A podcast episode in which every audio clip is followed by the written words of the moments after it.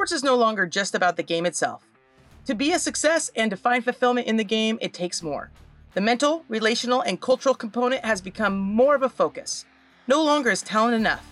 An athlete has to be trained in a holistic manner to reach their potential. Training the Complete Athlete provides a wide variety of interviews and informational podcasts for coaches, parents, and athletes to gain insight to reach a higher level of performance. So I'm excited to welcome Christine Birch today to the show. It's one of those situations that when you meet somebody coaching, it doesn't matter how much time passes, you can kind of just jump back in their lives and catch up and be able to kind of share where you're at, because coaches just live a very different life than the average bear. And so I actually met Christine at Concordia University Portland. She was an assistant coach. Her background is actually out of Idaho, and she went to the College of Idaho. And then she transferred to Boise and, as I say, and just became a regular person. That's what I always say. Were you a regular person? Were you an athlete? But she continued to coach and found her way to Portland and was an assistant there and achieved the dream of getting into college sports. Because I think that always, lots of times in high school, it's like, okay, I just want to get to the college world. And like we were just talking, the college world of athletics is very, very different than the high school world of athletics. But as I say, it's one of the best jobs you can have. So the topic that we're talking about is actually about sexual orientation and going through that transition through, you know, high school, college, and into adulthood. Because in the world of sports, it's, you know, I always say that we don't care who you love, what color you are, we just want you to be able to ball. But this is a very sensitive topic, and especially, I went to school in Utah, so it's a very sensitive topic. And Christine, growing up in the Mormon faith, that also made things a lot trickier. So I really appreciate you coming to talk about this, Christine, because I know that this is a topic that leads to much more significant vulnerability, but so many athletes go through this and don't know what to do or how to get through the process of deciding who you are and what you want that to look like in your life. So I really appreciate you being so open to talk about this today. Well, thanks for having me. So now that you're an adult and a grown-up and a parent of your own, you say you probably have looked at it so differently, and also look back and evaluate kind of the process of your life and where things happened. So when did you start realizing, hey, something's going on? I'm not attracted to guys. But I'm also terrified to tell people that this is even going on. Oh man, I'm 40 years old and I'm still not, still learning and growing. But, all through my growing up, high school, I dated boys, but it was more of a social thing. It wasn't like a romantic thing. All I really cared about in high school was getting straight A's and playing sports. Like I wanted to be the best basketball and soccer player there ever was, and get good grades, and wanted to play in college. And so that is all I really thought about. There was never really any like self-reflection on, my sexuality. And that was just never a thing. So when I went to college, I dated a guy my freshman year of college, and it was fine. It's all I ever knew. So it was not, nothing like, there was no red flag there, no light bulb there. But then my sophomore year of college, I met a girl that we just like instantly became best friends. And literally, it felt like instantly.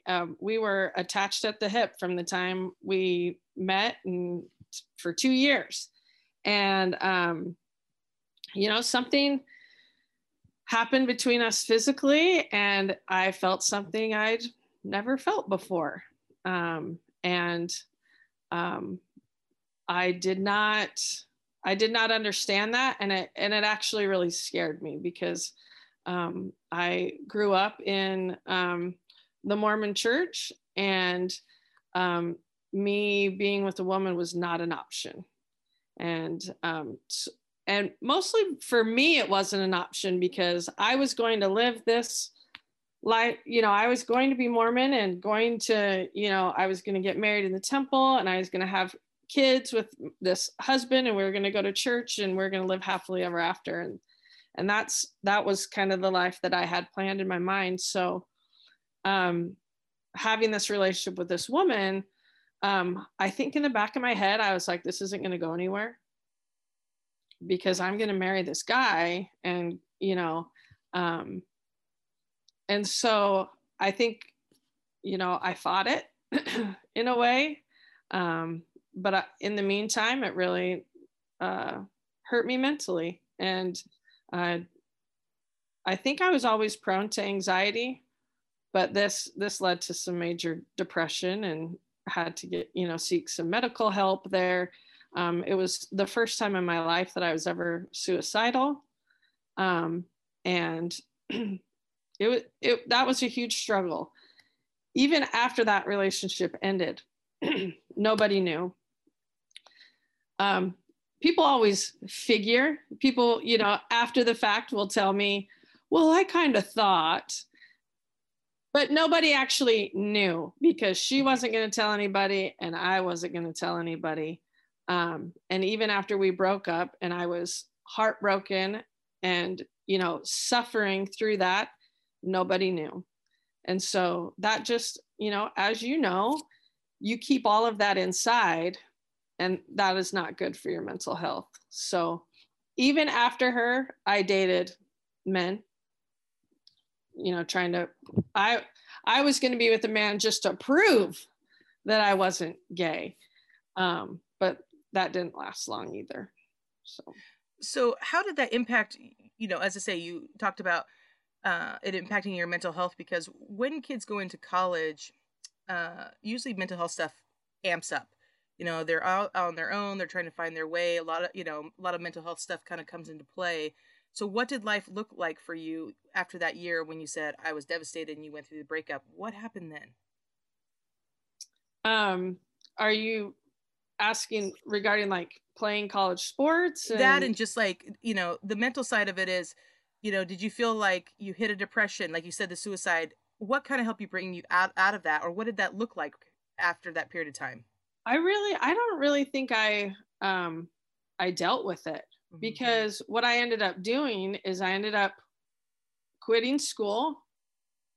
Well, I say quit, but I ended that year at College of Idaho and didn't go back. So in essence, I quit going to school. I quit playing basketball. The relationship continued a little bit, but when that did end, I went back to school. I ended up going to Boise State a year or so later. And, you know, I went back to church. I think I was in denial and just didn't even deal with it. A lot of this stuff didn't really come to the surface for years after like I came out. And, you know, and like I say, I continued to grow. I've unfortunately had this cycle in my life of, you know, being a member of the Mormon church and being gay don't really go together. Mm-hmm. And I've always felt like I had to pick one or the other. And so I ended up having this cycle of I would be with a woman and not go to church. And then I'd break up with her and I'd go back to church.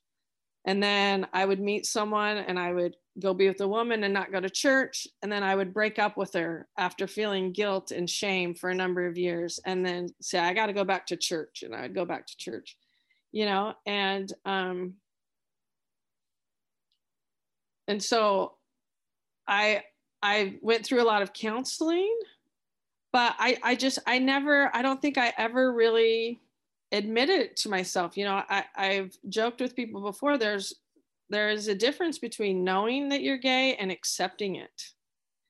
And obviously I knew something was going on back at my sophomore year of college. I was 20 years old when I had that first experience, and I know what I felt, which was very different than any time that I had kissed a boy or dated a boy, how different that feeling was with a woman.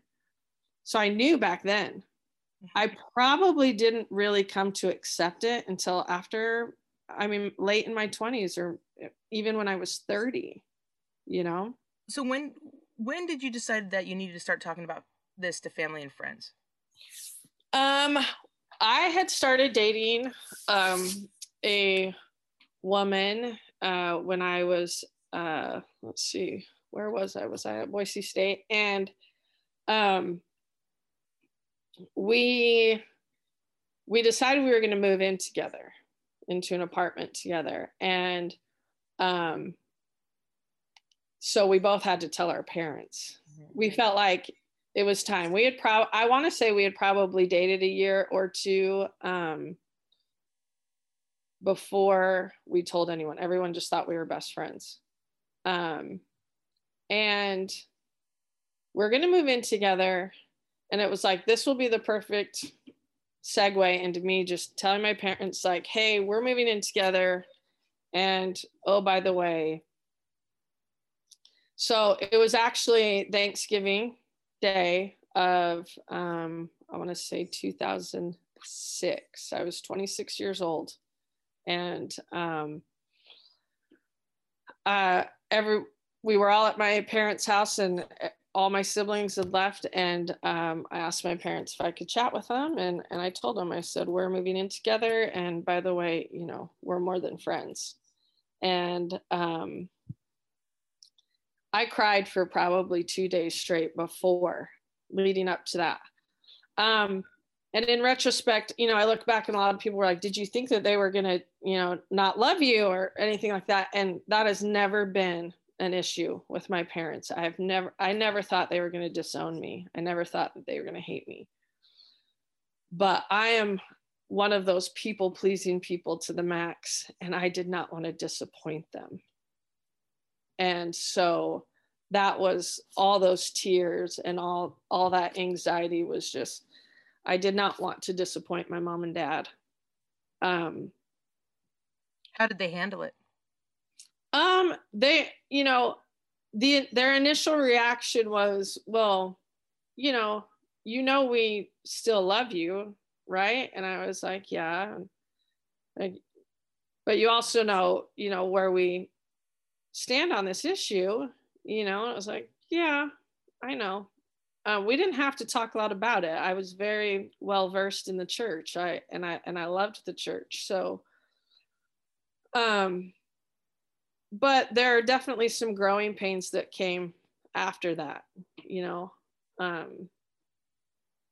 because things change, you know. Just like I had in my mind that I was going to date and marry a man and live this life, you know, that's probably what my parents had in their mind too, that this was how their kid's life was going to turn out. And so that was a shock to them. So there was definitely some growing pains, but I do have to give credit to my mom and dad. I've never worried about them not loving me. How did your friends take it? That's a mixed bag. No, none of my friends explicitly said things to me like I was a bad person or they didn't like me or anything like that. Everyone, you know, was kind. But then they quit calling and they quit hanging out with you. And you find out that they had this get together that you would always be invited to, and you weren't invited anymore. Or people don't want to acknowledge your person. So they're doing a couples thing and, hey, Christina, can you come? Not can you and, you know, my partner at that time, her name was Jennifer. It wasn't, can you and Jennifer come? Or when people would call and talk to you, how's school? How's work? How are your mom and dad? Okay, good to talk to you. No one wanted to ask about Jennifer, you know. So that was hard. And there were only a couple people I really confided in for that first year. And one of them led to a really hurtful experience, which just made me close up even more. I told a friend who I had met coaching basketball camps in the summer together, and she was one of the very first friends that I told. And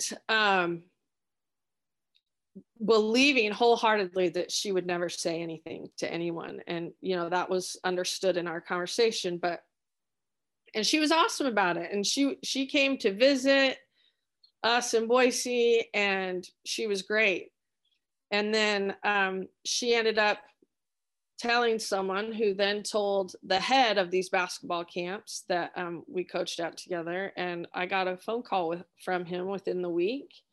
And he told me, his words exactly were, you are the spawn of Satan, and I cannot have you coaching at my basketball camps. So it, probably great sense of betrayal, and just, I mean, devastating to have somebody that you had walked alongside for so long treat you. Absolutely. I had dedicated 4 summers to coaching at this man's basketball camps, and he loved me, and he thought he loved the way I coached. He would stand up in front of all the coaches at a coaches meeting and, oh, Christine Birch, she is everything you want in a coach. She's Christian. She's, she knows her X's and O's. She has high expectations of her kids. And he might as well have said, and she's straight. That's what makes her the perfect coach, because he found out I was gay and he called me. Yeah, that experience probably caused more harm than anything else. Even to this day, I have a hard time telling people sometimes. And people want to say to you, why didn't you tell me? Okay, so side note for anyone out there listening, when someone comes out and tells you you're gay, do not say to them, why didn't you tell me before? What you should say is, thanks for trusting me and telling me. Doesn't matter when they tell you, the fact that they told you is a big deal. But anyways, I kind of forgot where I was going with that story, but well, I think the big thing is it's such a hard thing to come out, especially when people have found out and have treated you so poorly, right? Yes, yes, that's exactly where I was going with that. Thank you. It's why I have a hard time to this day, telling people. And in my most recent relationship, and telling people, it's like that rejection and that, I mean, it wasn't even just rejection. That was hurtful. And that was, that's vindictive. It is awful. I don't ever want to feel that. And people want to say, but you know me and you trust me. It's like, well, I also trusted that friend that I told. I also knew that guy and trusted him and loved him. And that was the ultimate betrayal. I haven't spoken to him or had anything to do with that camp since then. And that was something that I loved, and looked forward to every year. So, so it really has shaped some of these feelings that I have, some of these fears that I have, that even as a 40-year-old woman, who, I have 2 kids from a relationship with another woman. People know I'm gay, but sometimes it's still really hard to talk about because you don't know how people are going to react. Well, and that's a perfect lead into the whole self-image concept. I know I've had dear friends come out to me, and my thought was always, they're the same human being the moment that they told me as the moment before they told me.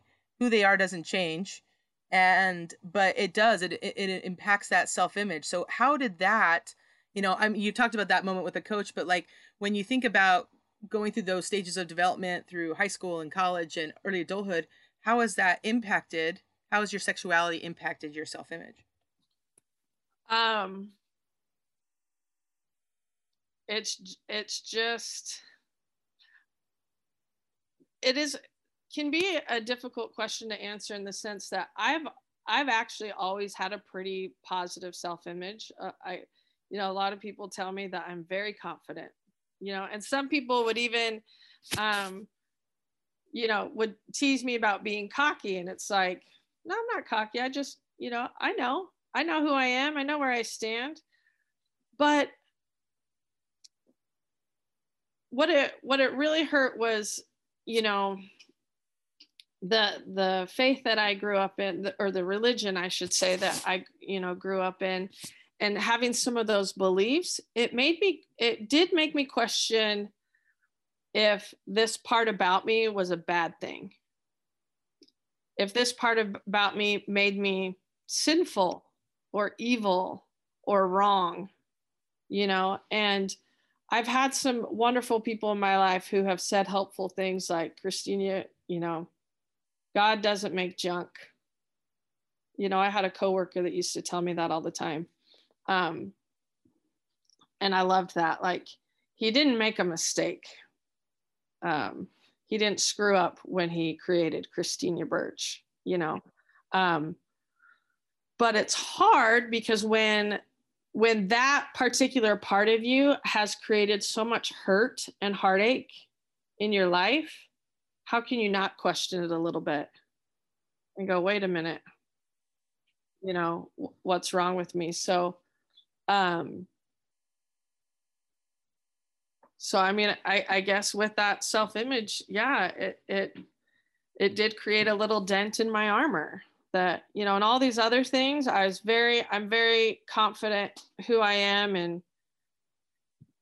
and I love a lot of the characteristics that I've been blessed with. I do love that. I have a great sense of humor. Like, how can people not love that? But it does put a little dent in your armor when this one particular part of you leads to all this heartache. Well, and I think that's what really grabbed me when I just read your post in the last week, was because when I first met you, from the moment I met you, I was like, hey, this is this confident coach. You and I were similar ages. Like, I just felt super at ease, and you were goal-oriented and all these things.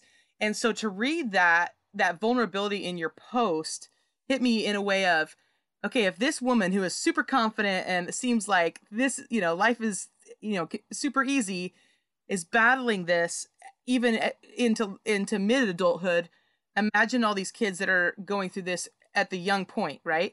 And so that's why when I reached out to you, I was like, okay, I'm asking you a big ask, but you are going to be such a great person to say, this is a difficult thing. And it is a big part of the story. And there's many ups and downs that come along with it.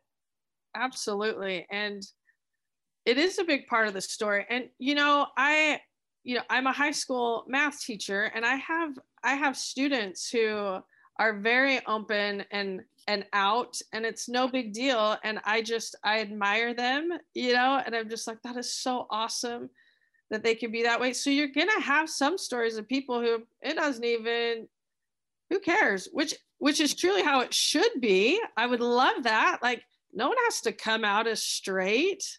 No one has to introduce themselves and say, I'm a mom of two, and I'm a high school math teacher, and I coach, and and I'm straight. So why does that have to be an issue? But it is important for coaches and parents to realize that that it is a big deal for kids, and for some bigger than others. And for me personally, mostly because of my background and just in what I believed, it was one of the worst things. I mean, I was told that sexual sin is worse than murder. It's like, or second to murder. Let's get real, people. I'm like, are you joking me? Like, what is, that have to do with anything about the type of human being that I am? So it is definitely a big thing. And depending on the kid and depending on the person, it may be really scary. So do you find that the sporting world is more accepting, or do you find it just as terrifying, judgmental as being, as I say, I always hate to say the normal world, but yeah. I think the sporting world is different. Just like, performing arts is different. Like, we just kind of roll in a different way. So yeah. It's been more accepting or not so much? There's definitely parts, when I stepped on that court and played with my teammates, we all had one common goal. We wanted to win. Nothing else mattered. Didn't matter who we were dating, what we were doing outside of basketball. I mean, some of my dearest friends were my teammates, and we had nothing in common except basketball, you know? But so that was enough. That was enough. That was all we needed. So the sport itself, if you can think of it that way, yes, so forgiving, and so the great equalizer. You've talked about that nothing else mattered out there. I think the teammates that I told, none of them really cared that much. I don't think I ever confided in any coaches about it, not for anyone's fault or anything like that, but I saw it much more as a coach, how my sexuality impacted me, came out more as a coach than it did as a player. And I would say my coaching colleagues, 100% absolutely way more accepting, and yeah, coaches didn't care. You know, there was no coaching colleagues that were like, oh, okay. They were all amazing. Players, they didn't care, you know? And for some of them, when they found that out about me, that opened a door for that to them made them go, oh, she's going to understand this thing that I'm going through then. Oh, she's going to, you know, she's a safe person to talk to about this. So if anything, that created better opportunities. The place where it was not more accepting was with parents. The parents, it was more of a more like the real world. You had some who absolutely didn't care, but you had others who all of a sudden they felt that I was a threat to their child's safety because I was gay. So that was really hurtful. Because with some parents, I had coached multiple kids of theirs, and they loved me, and they would ask me, when are you going to take over? When are you going to be the head coach? Because, you know, you're such a role model to our daughters, and you know how to talk to them, and you know how to coach them, and blah, blah, blah, blah, blah. And then they found out later, when I'm coaching their second or third kid, that I was gay. And just a side note, these were all Mormon parents, by the way. They tried to get me fired. You know, they went to the athletic director and the principal and tried to get me fired. And again, that is so hurtful when this is something that I absolutely love doing, and that I was pretty good at. And all I wanted was to help players be better people and learn wonderful lessons about life all through a game that we loved. Well, I've helped kids get recruited throughout my career when I'm not coaching, whichever, you know, I always want kids to get to go play in good homes. And one of the things that I had heard from a parent was, well, I don't know if I want my daughter going to play for somebody that's gay. And I'm sitting here thinking of my list of favorite coaches that I would kill for my daughter if she would have been a softball player to play from. And honestly, only one of them is straight. And I never think, oh my gosh, I have to keep somebody away. I think they're an awesome human being and they know how to win, right? And that's all that really matters. But lots of people they think they're going to recruit their kids or something of that matter. And that's just really not the case. To kind of go back to coaches and just saying that, quality coach has no connection to who they're in a personal relationship with, right?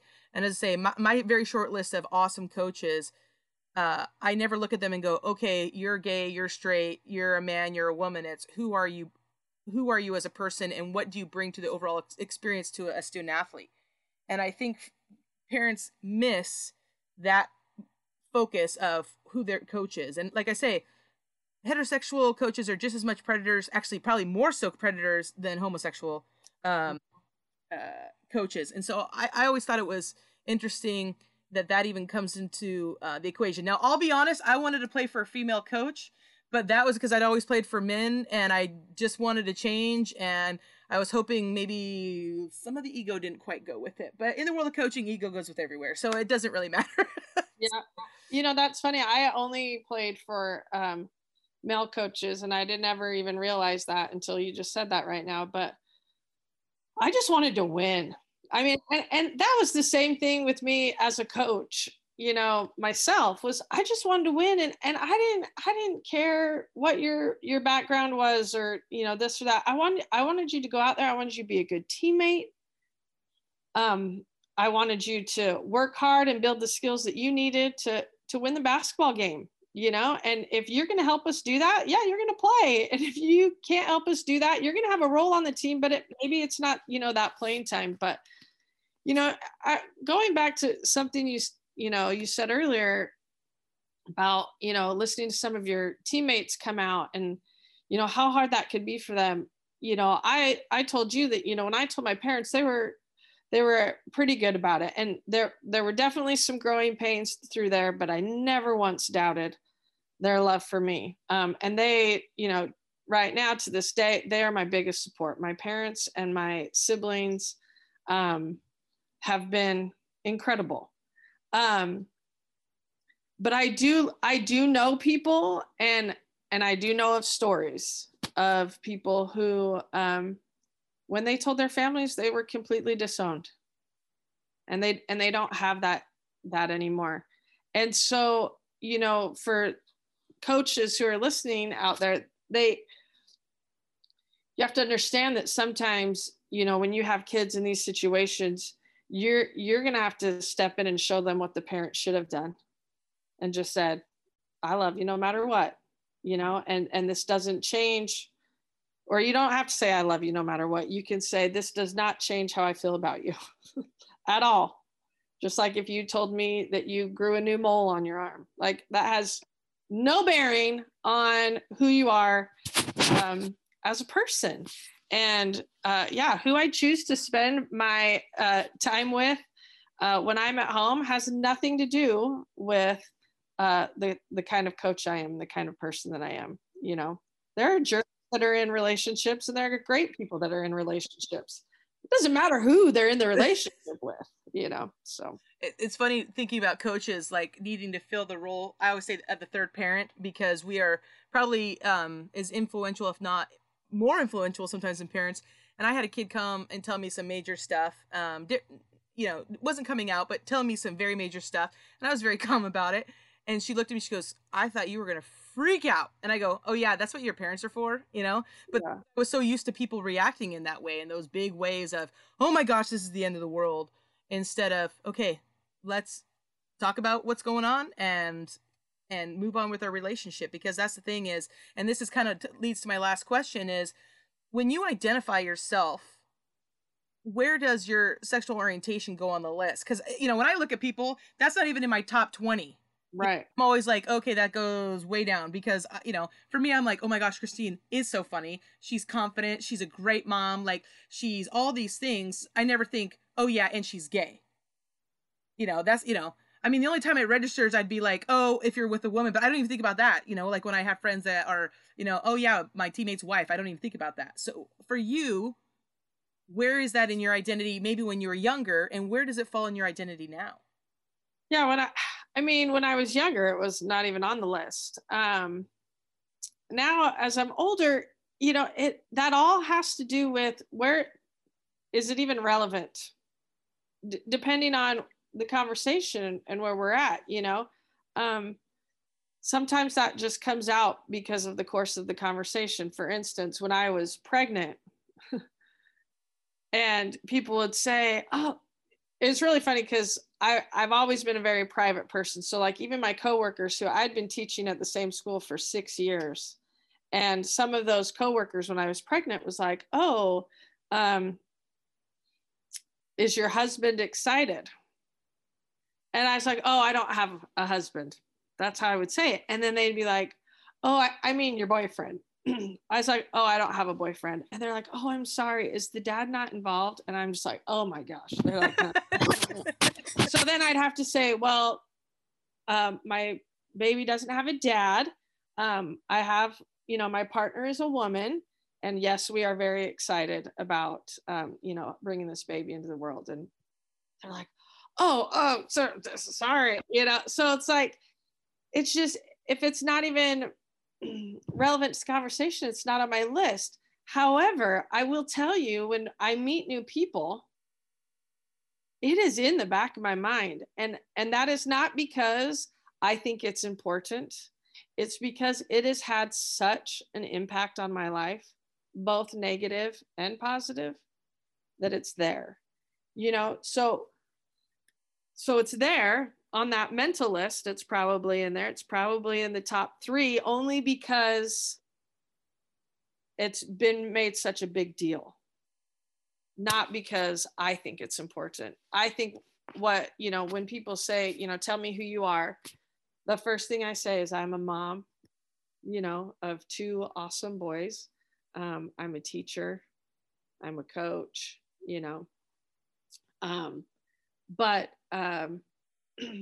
Gay was never, I wouldn't just come out and say that, but as you get to talking about people and they want to start asking about, you know, your spouse or your partner, you know, and then they find out that my, you know, girlfriend's name is Jennifer. Oh, and I just refer to her as my girlfriend. Then it, you know, it all kind of comes out. But again, that would be something when you're coaching student athletes for you to realize that, yeah, they may not talk about it. And they may not, you know, they may not be comfortable with it and they may not be out, but it is in there.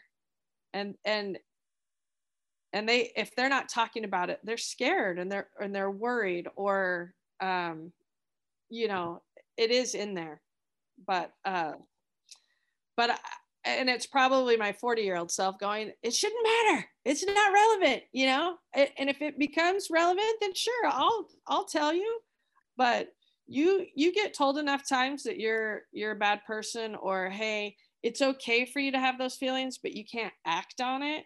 You get told that enough times, you just don't want to tell people anymore.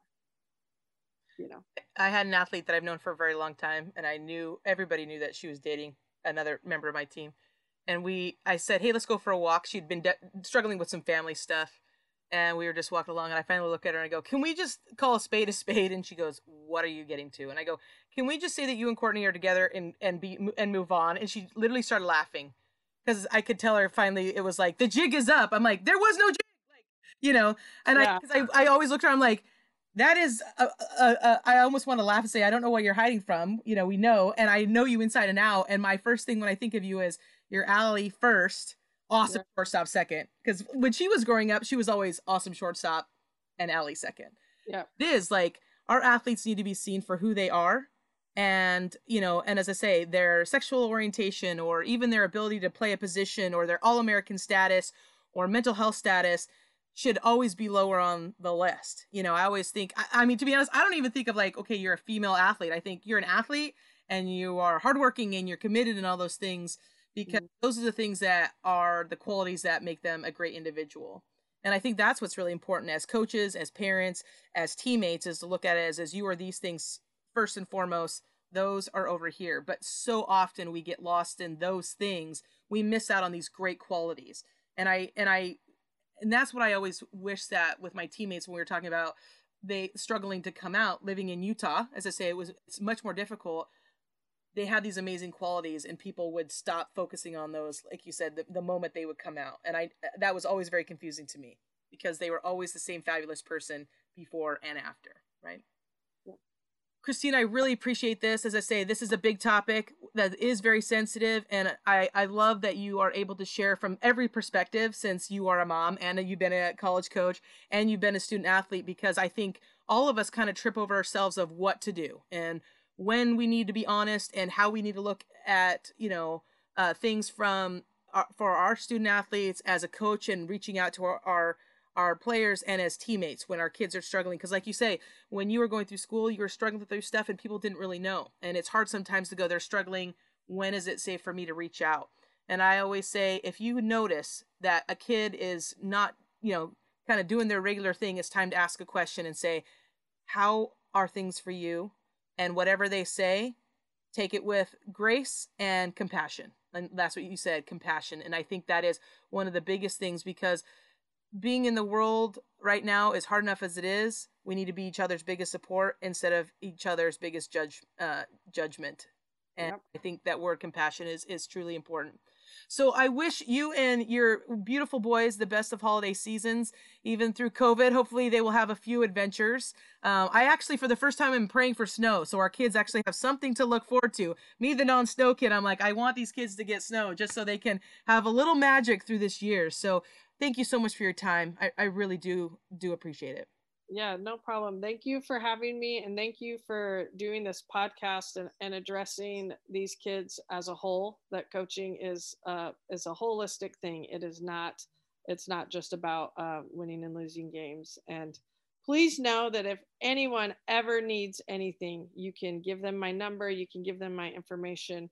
I will always be an ally, and I'm happy to talk to anybody about these things, because I do know that I don't ever want to see someone else go to that same dark place that I've been and suffer alone and in silence when there are resources and there is help out there. So thank you for having me and for doing such valuable work.